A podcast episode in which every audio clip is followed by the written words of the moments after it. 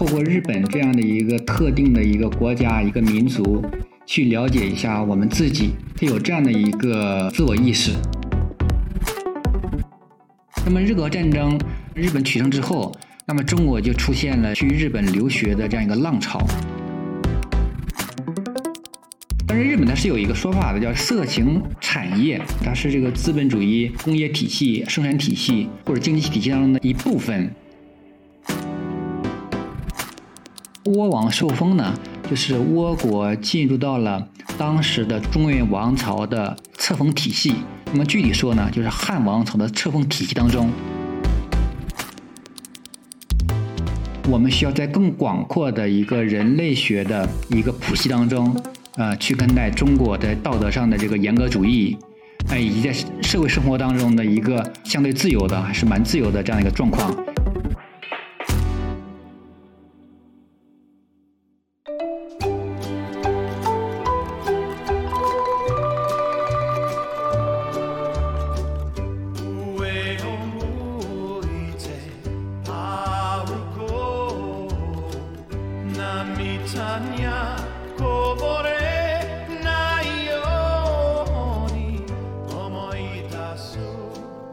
言之有物，不止硬核。大家好，这里是新周刊硬核读书会 FM，我是好汉，我是木子。呃，我们今天其实特别荣幸的邀请到了华东师范大学政治学系副教授李永清老师做客我们的节目，和我们聊一聊一个中国人都非常熟悉、从不感到陌生，但不一定真正了解的一个话题，就是呃日本。那李老师可以先给听众朋友们打个招呼。各位朋友们啊，大家好。很高兴有机会和大家一起交流一些关于日本的看法，一些话题。谈谈日本，刚才讲了，这个话题其实对中国人而言是一个特别熟悉，但不一定真正了解，或者说可能充斥着陈词滥调的一个话题。呃，李永杰老师其实是研究日本的最具有代表性的学者之一啊，包括最近出了新书《变异日本二千年》，您的这个日本三部曲的第二本，那第一本书其实是叫《分身新日本论》。其实从这两本书的这个呃书名就可以看出，您的日本研究的格局是非常的让人耳目一新的。一个是叫《新日本论》，李老师能不能先给我们讲一讲？因为我们也知道您其实，在东京大学学习生活很多年，一直拿到博士。您能不能从您个人生活的角度先讲讲，您是怎么样开始对日本感到兴趣的？嗯，好的，谢谢。其实最初我应该和我们呃多数的。听众朋友们应该是一样的，对日本没有什么特别的认知。偶然的机会呢，可能会读一点日本的小说。那么大学毕业之后呢，获得了一个机会啊，去日本留学。呃，那么在日本生活前后大概是十一年，对日本产生了一些看法。但这个并并不是我直接想进行日本研究的最直接的动机啊。那么最直接动机是什么呢？其实是与我的专业有关系的。我的专业是社会学。研究领域呢是关于就是如何认识现代社会，切入的角度呢是这个思想史以及呢国际关系，以及包括呢抽象一点的，比如说呃哲学。所以在我学习过程当中呢，就逐渐发现了一个问题啊，就是我们中国和日本很多地方非常的相像，但是呢也有在关键地方呢，我们发现呢很多地方又不一样。那么如何认识这样的一种复杂的一种关系一种现象？那么这就构成了我认识这个现代社会，呃，认识我们自身的一个切入点。那么我们就单刀直入啊，我们我们我的第一本书呢，呃，或者说日本三部曲的第一本书呢，呃，书名就叫《分身》。分身它的寓意呢，就是另外一个自我。呃，我们都在寻找呃对于自己的认识啊。那么我们可以在日本的身上。透过日本这样的一个特定的一个国家、一个民族、一个生活共同体，去了解一下我们自己。所以我的这个日本研究呢，它有这样的一个自我意识，就是我要呃借助日本看待我们自己，就是呃问题意识是这样子的。但是我的研究呢是采用了是思想史的方法，变异呢更接近社会科学的方法。那无论哪一种方法呢，它都是一种现代社会科学的一种学术研究。去接近这样的一个非常个体化的、非常主体化的个体的问题关心啊，那么这个就是我在进行这个日本研究的时候呢，一个非常非常底层的这个逻辑啊。那么分身主要探讨的呢是这个近代日本的崛起，它的起起落落，它和中国之间的这个这个关系啊，这个互动。那么变异呢，我是将视角呢呃纳入到了这个日本社会自身，呃，从日本社会内部看看它的特殊的、奇异的啊，用我们口语口语说法非常奇葩的一些现象，我们要看看它具体是怎么来的。那么这样的一些想法呢，它都呃服务于一个目的，就是我们要客观的看待这个日本社会，看待中日关系，看待我们自身。在我的这个设想当中，通过这样的一个方式，才能够进一步的接近啊，我们对于呃日本对我们自身的理解。谢谢刘老师的这个分享啊。刘老师可能刚才初步的给我们介绍了一下他的这个研究方法和他的这个自己的背景。看这本书，包括听刚才刘老师的分享，也感触特别深。因为刘老师刚才讲到了自己是有社会学的背景，那我觉得就看刘老师第二部作品啊，就是这个《变异》这本书。呃，日本二千年虽然是一个涵盖了日本这么漫长的历史时期的一个，我觉得有百科全书意味的一本书吧，但是它确实也贯穿着呃李老师自己的一个线索，就是说东亚世界体系之中的理解日本和中国之间的关系这么一个主线。然后另外一点，我就觉得也是特别的具有社会学的想象力。不管是谈到今天的呃日本社会，今天的东京，还是今天的各种流行文化现象，李老师依然发挥了很重要的这个社会学的视角。那我和木兹作为非日本研究专业出身的学生和媒体人啊，我们其实对日本都有很多充斥着一般性的陈词滥调，比如说呃日本文化有一些变态。那这个其实。等一下，这个李老师可以细讲一下，为什么您的书叫变异而不叫变态？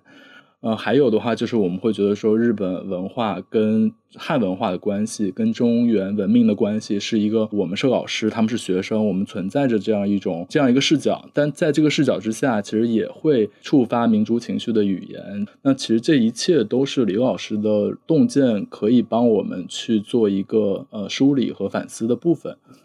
我在读这本书的时候，其实觉得它是非常从中国读者的视角出发的。我高中毕业的时候，其实读了很多日本小说和日本电影，啊，就当时对日本是有很多想象，就包括是您在书里面提到过很多，就比如说我们对于日本的情色文化，或者说我们看到日本有很多推理小说，呃，很多悬疑小说，他们里面都会讲到呃某某某杀人事件，就是我们好像觉得。影视作品里或者文学作品里，呃，日本总是一个充斥着各种暴力、犯罪、呃，这个性的问题，就是我们会有这么一个想象。但是现实中的日本却是一个犯罪率很低，它同时又有很多呃压抑的情绪，以及有很多呃含蓄的表达。就是我们对于日本的人的人格想象，呃，是有一个。非常鲜明的，就是中国人的画像，包括西方人，呃，也对日本有很多呃这个要素齐全的一个想象吧。对，呃，我觉得，嗯，您能不能从这个我们对于呃日本的误解出发？就包括您在上一本书里面也提到过，就是今天的中国它正在兴起第三次日本热，就是我们对于日本的关注，呃。当然也跟我们这个呃所谓一衣带水，我们这个地缘上的临近性有关，也跟我们这个漫长的呃几千年里这个文化上的呃政治上的纠葛有关。所以我觉得，嗯，我们可以找一些小的切入点，比如说我们刚刚提到的这个日本的变态文化，或者日本的呃耻感文化，这些让中国人觉得既呃费解又有意思的地方，就是呃分析一下或者呃介绍一下。好的，谢谢二位，哎，给我提供这样的一个反馈啊。我们中国人啊，认识日本的时候，我觉得有一个便利的条件也好，一个有利的地方也好，但是它反过来呢，它也会有一个障碍啊。比如我们在外形上啊，其实非常非常类似的，就是如果把我们当个一个中国人放到日本社会当中，我们基本上是很难区分出来的。因为我们会有觉得我们很类似，我们很相似，对吧？我们我们的皮肤、我们的身高，甚至我们用的文字啊，我们就会造成一种误解，就是我们应该一样。但是事实上不一样的时候呢，我们就会很吃惊。这一点我和我们在面对其他族群的时候可能就不太一样。比如说我们面对南美洲的人啊、北美洲的人啊，面对这个北欧的人，我们天然觉得哦，我们不一样。所以你的思考、你的方式啊，你看问题的方法呀，我抽象一点，就是你的文化表达不一样，那这这是正常的，是自然的。但日本呢，应该你看我们都很类似，但实际上呢，和我们不一样。所以呢，这个时候我们就会产生各种各样的一种我们自己的一个一个呃一种想象式的认知啊。我们觉得你和我们不一样，啊，不一样，你就发生了变化，发生了变化，那这它的一个极端的表达方式啊，口语当中，我们普通人会说，哎呀，变态，对吧？就是我我们看我们看这个日本的一些小说呀，日本的一些通俗的影视剧呀，哎，我们看到一些情节，我们会说，哎呀，这个有点变态。那么我们说的稍微庄重一点啊，就是说它是变得和我们不一样，变得不一样呢，这个说法是一个一般性的描述啊。所以后来我在呃进行表达的时候呢，我就进一步的做了个提升啊，我认为它是一种变异，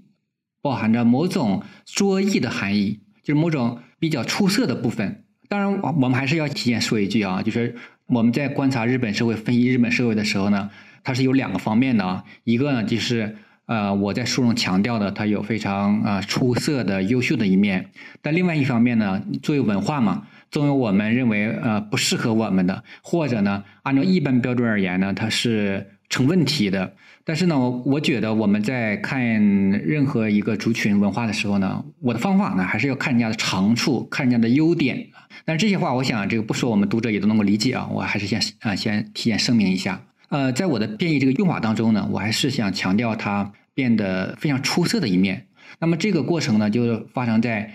呃，十九世纪中后期著名的事件呢，就是这个明治维新，它使得日本从一个几乎被世界遗忘的这样的一个国家啊，大概也就二十年的功夫，成长为这个东亚世界的一个非常有活力的呃一个族群，引领了当时这个现代化的一个浪潮。它何以能够在在较短的时期迅速的摆脱这个殖民列强的压迫，建立一个相对。呃，成型的、高效的这样的一个国家，那其中著名的一些事件呢，比如说，呃，他在一八八九年吧，确立明治，通过宪法，对吧？然后九零年颁布实施，然后同时期呢，他这个通过了这个民法典。你要说民法典是非常重要的啊，就是在在确立国内这个秩序上。同时呢，呃，他这个呃秩序的建构过程当中呢，呃，用用我们的说法呢，是富国强兵啊。也同时开始了这个对外扩张，呃，以侵略的过程啊。那么其中有有一个事件呢，呃，我们会有另外一个认识，就是在一九零四年到零五年爆发的这个日俄战争啊。那么日俄战争，日本虽然是艰难取胜啊，付出了巨大的代价，但是呢，通常被认为是日本获得了胜利。就这个事件在当时影响和冲击非常之大的。日俄战争，日本取胜之后。那么中国就出现了一一个去日本留学的这样一个浪潮，一个基本的驱动是什么呢？就是日本何以能够在短短的三四十年的功夫，能够和欧美列强匹敌，能够抗衡，甚至是战而胜之。所以这个时代的中国人认为日本是优秀的，是出色的，是没有任何问题的。但是这过程在此前十年已经开始了，就是甲午战争中国战败之后呢，日中国的士大夫们已经认识到了这个日本出色的地方。所以它给我们带来了一些，就在历史上给我们带来一些冲击，就是何以如此啊？到了现代呢，同样如此。比如一九四五年日本战败啊，呃，国土百分之九十遭到了这个轰炸，是吧？不过经过了这个十几年的功夫，它再次成长为这个世界上最重要的一个一个经济体啊。你注意看的话，它在这个上个世纪七十年代，按照这个 GDP 说法的话，已经世界第二了。所以。在这个意义上呢，它的一些出色的表现，这个是被世界所公认的。我这个编译的包含了这样的一个含义啊。当然，我也知道啊，包括二位刚刚提到的，就是我们可能普通的读者啊、听众啊，可能会从一些身边非常小的角度去观察这个日本，是我们看他的这个影视节目啊，呃，看他的小说呀，呃，总会找到一些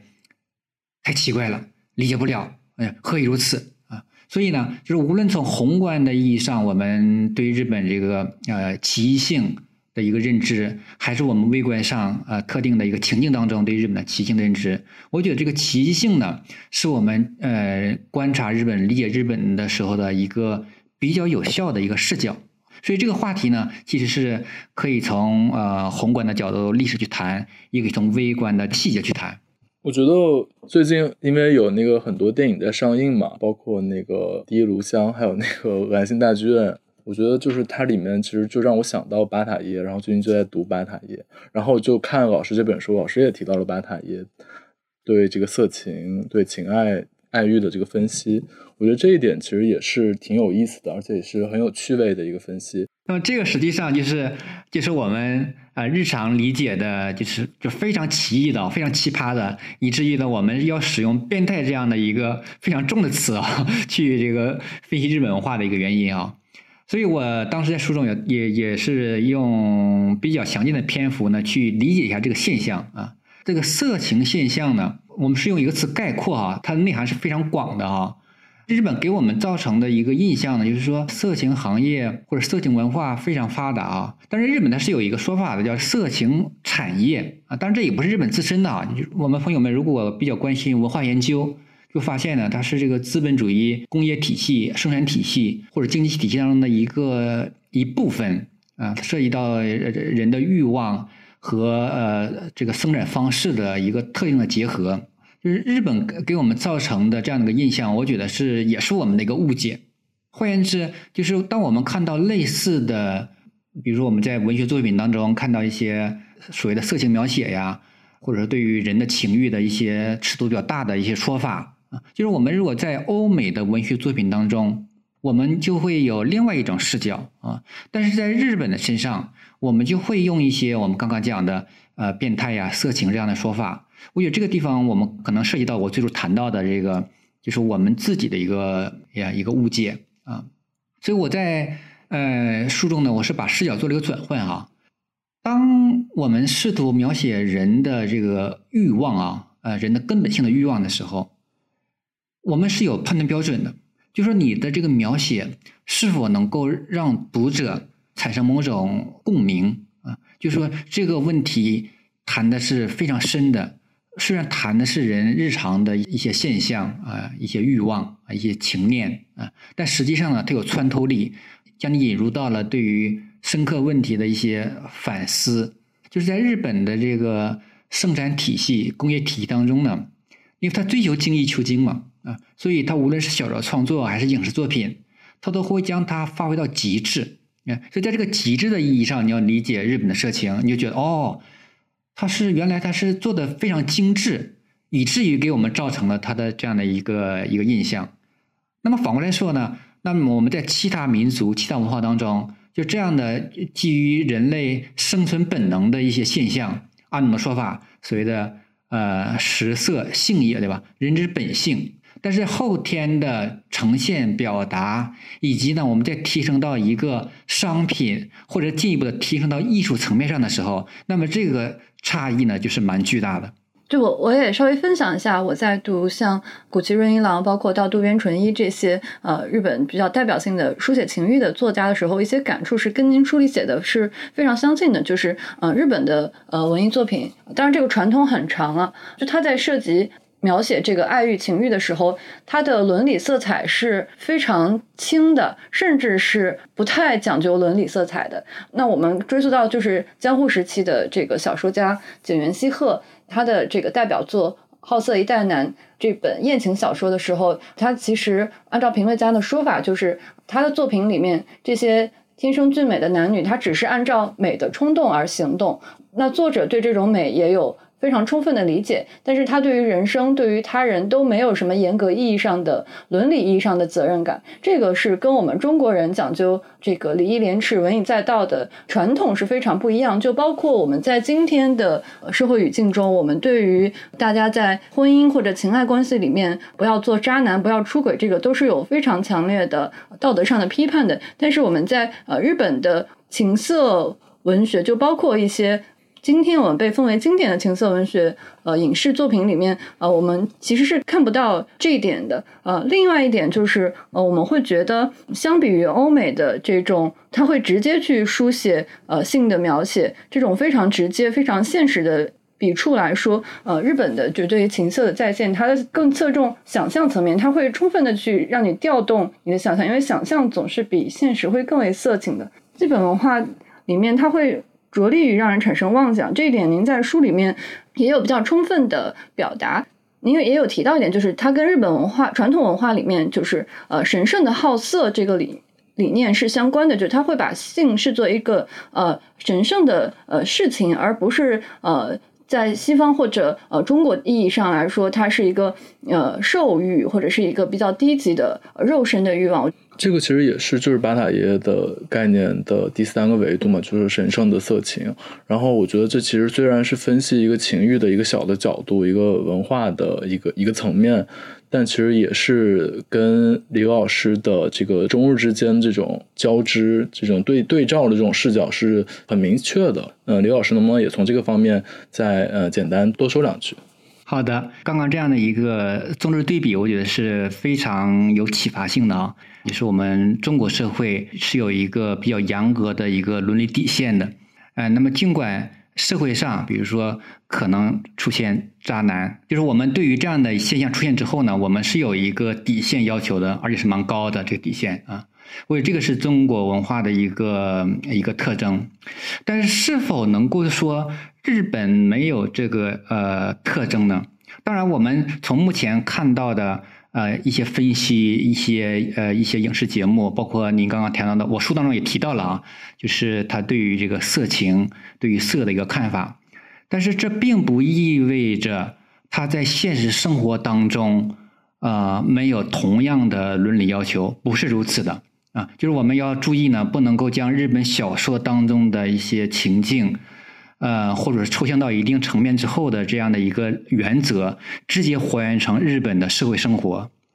那就仿佛我们在伦理观念当中，比如说对于呃夫妻双方的这个义务啊，对是有比较严格的要求的。我说我说是在这个两性关系上，但这并没有保证在现实生活当中一些呃违背这个伦理的一些各种各样的现象啊。我们要看到这个观念和现实生活当中的这样一个差距，差异在什么地方啊？如果还是引用日本学者的说法，就是对于这个色情，对于呃欲望，如果在这个人类学上或者啊或者是这个民俗学上，这个叫生殖，就是对于这个观念本身呢，和中国有有比较大的不同的地方。你要理解这个现象呢，呃，就将这个呃色情文化呀。放到它整个呃最深层的啊，这个我称之为这个宗教文化当中去理解，嗯，就是日本它是保留了呃很多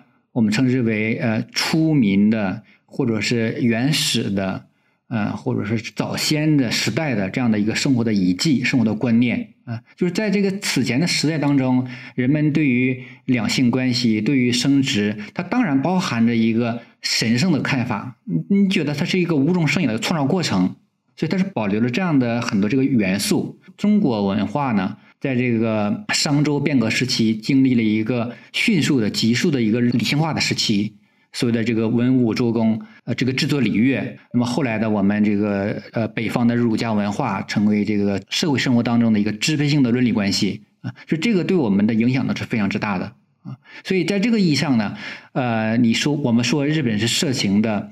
这个说法本身呢是包含实际意义的啊，和我们观念上的这个标准是有大的差异的，嗯，但是呢，我们不能够由此去进一步的加以一个价值判断啊。其实我书当中也提到了，您刚刚也注意到了啊，就是巴塔耶呀，然后我书中也引用了这个，比如这个。呃，恩格斯的一些说法呀，这方面分析是蛮多的哈。呃，分析两性关系啊，分析这个呃人的欲望啊，在文明当中的一个作用。我们需要在更广阔的一个人类学的一个谱系当中，呃，去看待中国的道德上的这个严格主义，哎，以及在社会生活当中的一个相对自由的，还是蛮自由的这样一个状况。以及反过来说呢，日本在文学、在影视当中，呃，非常大胆的。这样的各种各样的描述，直接的描述，以及社会生活当中的相对严谨的、相对保守的，就是我们需要对于呃，就这样的四个四个维度啊，都有所了解，才能够对于这样的一个我们称之为呃变异的、啊变态的或者奇葩的这些现象呢，有这个更客观的理解，嗯。就是相信听众朋友们，就仅仅从这个刘老师分析日本的色情文化，足以看到刘老师对日本呃文化，包括对日本的这个研究的这种洞察力和敏锐。那其实我们现在就还是从这个小的维度回到李老师呃《日本二千年变异》这本书最重要的一个大的脉络和线索。如果以我自己的理解，其实是把要把日本放在东亚世界体系格局的变迁中去理解，在理解日本的变异的过程中，其实也从而理解了我们中国自身。那其实这里面我觉得有一个非常关键的事情，就是说日本的自我意识，日本的自我意识其实在参加进东亚世界体系之初就开始形成，然后不断的演变，呃，以至于后面膨胀走向毁灭，呃，在涅槃重生，有这么一个历史脉络。但这个日本的自我意识，在通俗话语里的普通人的评论，或者哪怕是媒体上的评论也好，是被隐匿掉的。我们都依然会在今天可能夹杂着民族情绪的去想象。就把日本的自我意识弥散在一个以中国为中心的这么一个论调之中吧，但这样的认识并不是说不对，但是它肯定是不准确，而且嗯，可能是对我们认识日本、对我们认识世界的帮助是很小，呃，甚至是有害的。我觉得李老师是不是能够从一个历史的脉络给我们拎出几个标志性的事件啊？简单的给我们把这个东亚世界体系的变迁和日本与中国的这个关系，以及他自我意识的成长，简单的这么梳理一下。呃，如同您刚刚注意到的一样，我在书当中非常强调的一个线索呢，就是日本的成长，呃，日本自我意识的成长。我记得书当中有一句话啊，我说这本书是描述一个一个族群啊，一群人他的心灵史啊，所以日本两千年不是一本讲单纯的普通的讲日本历史的书，它是讲日本可以说对日本的一种精神分析。那么这一点为什么重要呢？就是我们在谈到中日关系的时候呢，很容易带着。当下的这个观念，当然这是很正常的啊，因为我们生活在当下嘛，嗯。但是我们知道呢，我们这个当下的状况呢，又会屏蔽了我们对于更深刻的、更本质的一个认识。比如我们关注中日关系，我们非常呃关心政治关系啊、经济关系啊，以及可能的这个呃军事上的某种紧张啊。那么这些当然都是重要的问题，嗯。但是还有另外一个比较隐微的层面。不容易把捉的，不容易去讨论的，但是在我看来呢，又是一个相对恒定的、稳定的一一种因素。我想这个也相对容易理解啊，像我们我们每个人一样，我们每天有各种各样的行为、行呃各种各样的这个呃生活方式，但实际上呢，我们是有一套相对稳定的一个操作系统的啊，就是我们每天的我们每天做的事情，但是我们可能意识不到。所以我在呃重述日本两千年。它的出现啊，它的成立，它的发展，这个它的演化的时候呢，我就我的视角呢，就就放到了一个非常非常底层的，就是它这个自我意识是如何如何形成的。那么，如果说到具体事件呢，实际上书当中是有这样的描述的。那我我们就举一个事件啊，哦，书中第一个事件呢，我叫这个倭叫这个倭王受封。那此前我们中国大陆的人啊，会将呃日本列岛的这些国家呢。呃，称之为倭国。那么倭王受封呢，就是倭国进入到了当时的中原王朝的册封体系。那么具体说呢，就是汉王朝的册封体系当中，日本成为所谓的朝贡体系的一员。那么这一点呢，是很多历史学家都会注意到的啊。但是我觉得，在认识日本、日本发展、日本形成、日本成长过程当中，更重要是什么呢？说这个这样的一个政治事件。对他的心理、对他的意识造成的影响啊。那我们长话短说啊，日本在公元一世纪到公元呃五六世纪之间啊，在这段期间呢，它就形成了一个相对成型的一个自我意识。这个自我意识呢，从中国的一个某种复制，OK，用我的说法就是，它是形成了中国的一个分身。什么意思呢？它形成了自己的一套这个。认识世界系统，这个系统和我们中国是一致的。比如有有天，对吧？有天子，然后呢有臣民，有这个呃这样的一套这个政治观念。所以这个时候就产生一个大问题啊。我们知道那个天天子是中华王朝的一个非常正统的观念，对吧？而且呢是天无二日的呀，地无二王。当日本列岛也出现一个天子的时候，那么双方自然会形成某种分庭抗礼的对抗的意识。那么用哲学说法的话，彼此要要追求对方的承认的这样的一种观念、一种意识或者一种欲望，在适当的时机，在适当条件就会产生冲突、产生战争。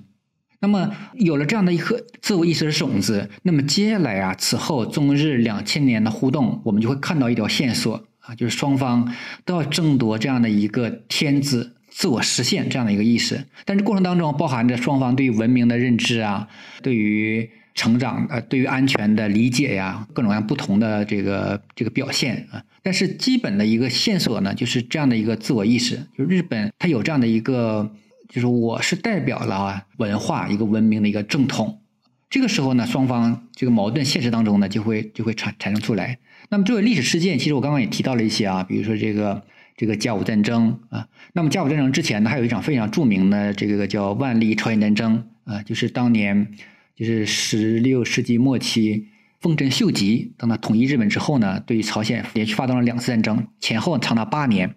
那么这个这场战争呢，当时的中原王朝就是我们的明王朝，也是以举国之力啊去抗击这个日本。呃，那么此后呢，我们知道刚提到的这个甲午战争啊，二十世纪初的这个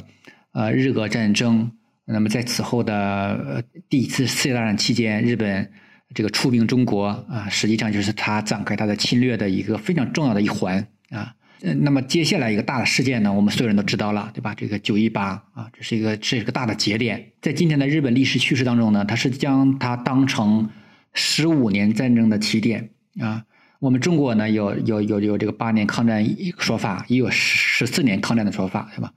啊，还没有十五年的说法呢。那么日本的有个十五年的说法，那么起点呢就是这个九一八，非常非常重大的事件。我书上说的比较多了，比较细致的描写。描写了这个当时日本的日本的观念、日本的日本人的欲望、日本的精神。实际上，我做的是什么呢？是帮他做了一个精神分析。那么精神分析呢？我们可能有一些朋友会比较了解啊，就是帮着这个当事者去分析他本人也没有意识到的自己的欲望，以及呢这个欲望对自己的行动造成的一个深刻的影响啊。那么我呃刚刚讲的从倭王受封。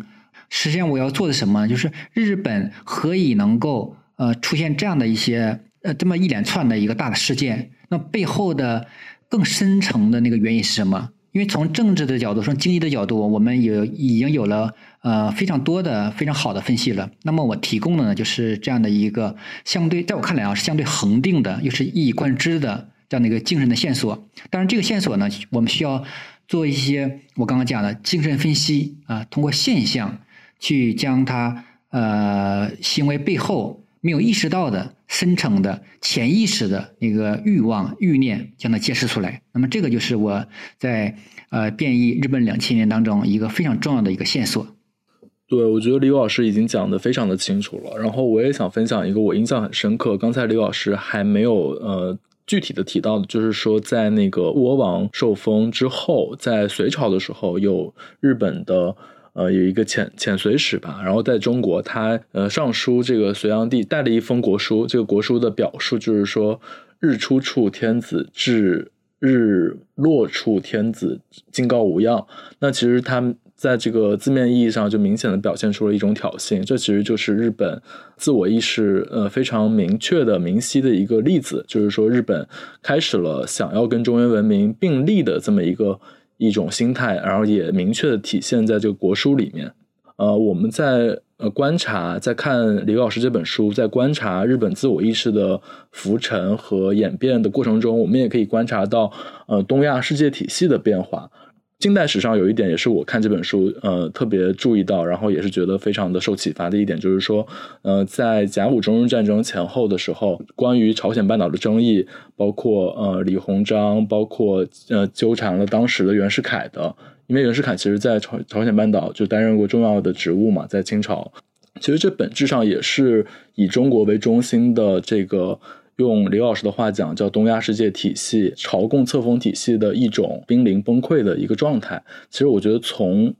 那个具体的一个事件，我们也可以从另外一个视角认识到，这其实是东亚世界体系出现的某种问题，或者它最后的一个危机。那其实讲到这里，我觉得也是我们可以抛出最重要也最呃。希望刘老师给我们大家讲讲的问题，就是说，呃，我们理解日本，我们理解他者，其实还是为了反观自身嘛。那我们从这个日本自我意识的演变，以及日本对中国古典精神这种接受和改造，呃，以及它的误读的过程中，我们自己能够吸取到什么样的经验和教训？呃，我稍微补充一点，就是因为今天包括很多呃网络舆论也好，大家都很习惯从今天的日本想要去预判中国未来可能出现的一些问题，比如说呃我们讲到的少子化社会、呃低欲望社会等等。呃，就我觉得，嗯，你也可以接续刚刚好汉提到的，再谈一下，就说怎么看待今天的日本在这个发展历程中，日本经历的转折对于呃中国发展的一些启示吧。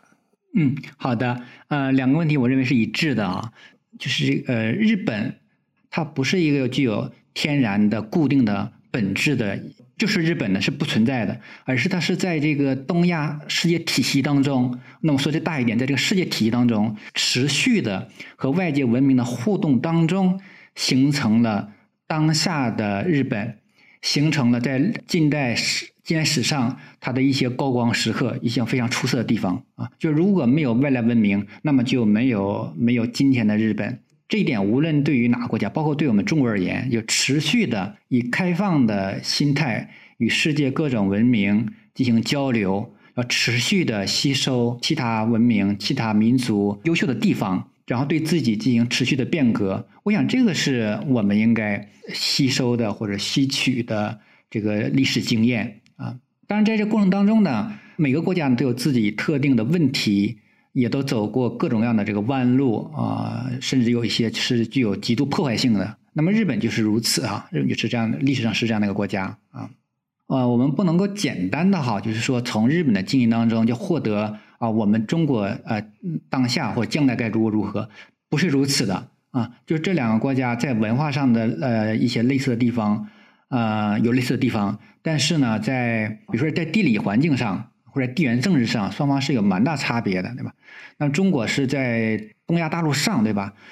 周边有陆地上有十四个国家，嗯，这又被视为哈这个中华文明的一个继承人、一个中心啊，就它内部它内部蕴含的这个能量呢，其实是巨大的啊。那么日本呢，虽然在近代啊，在明治维新之后爆发了巨大的能量，在今天呢，依然是在。经济领域啊，在技术领域啊，在文化艺术领域当中，也确实是表现的非常之出色，对吧？比如他每年这个诺这个诺奖的获得者，都都是让人刮目相看的。但是在这个在接下来哈，能够对东亚乃至对世界历史造成更大的影响啊的意义上呢，通常这个观察者们会认为，这个力量呢是在还是在大陆上，是这个欧亚大陆上。所以在这意义上呢，就是说我们呃仔细的啊，呃去对日本的发展进行进行一个复盘啊，然后我们对于周边的，比如对于比如对于这个俄国呀，对于对于美国呀，我们重新认真的去看一看啊，它的成长，然后它的起起落落，对我们是蛮重要的啊。我在呃书当中提供的其实只是属于他山之石啊，提供的是一个视角。很多人简单的会从中日两国的相似性，就会推论出中国将来会如何如何，啊，那么好的方面呢，啊，我们会变得像日本一样，那坏的方面是不是也会变得像日本一样呢？啊，很多人会有这样的一个一个看法。我对这些看法呢是持有保留态度的，啊，是呃，我是很多地方也我也是不认同的，啊，就是我们要认识到，呃，中国文明的一些特殊的地方啊，但是这个也不是我关心的重点啊，我认为重要地方还是。我们要通过看到别人的长处和优点，认识到自己的问题，然后呢，我们采用各种细致的方法，就一点一点的将这个问题去解决掉，对吧？然后呢，让我们能够呃更为平稳的去度过一个比如经济发展过程当中，嗯，因为各个民族都有这样时期嘛，对经济发展的过程当中是有一是是有一些矛盾的，我们是怎样去解决这些矛盾啊？然后平稳的啊达成我们自己的这样的一个目标。我们什么目标呢？嗯对吧？就是我们一些一些这个正式的说法了，对吧？要和平，对吧？要繁荣，要幸福，对吧？啊，这就是我非常想说的一句话。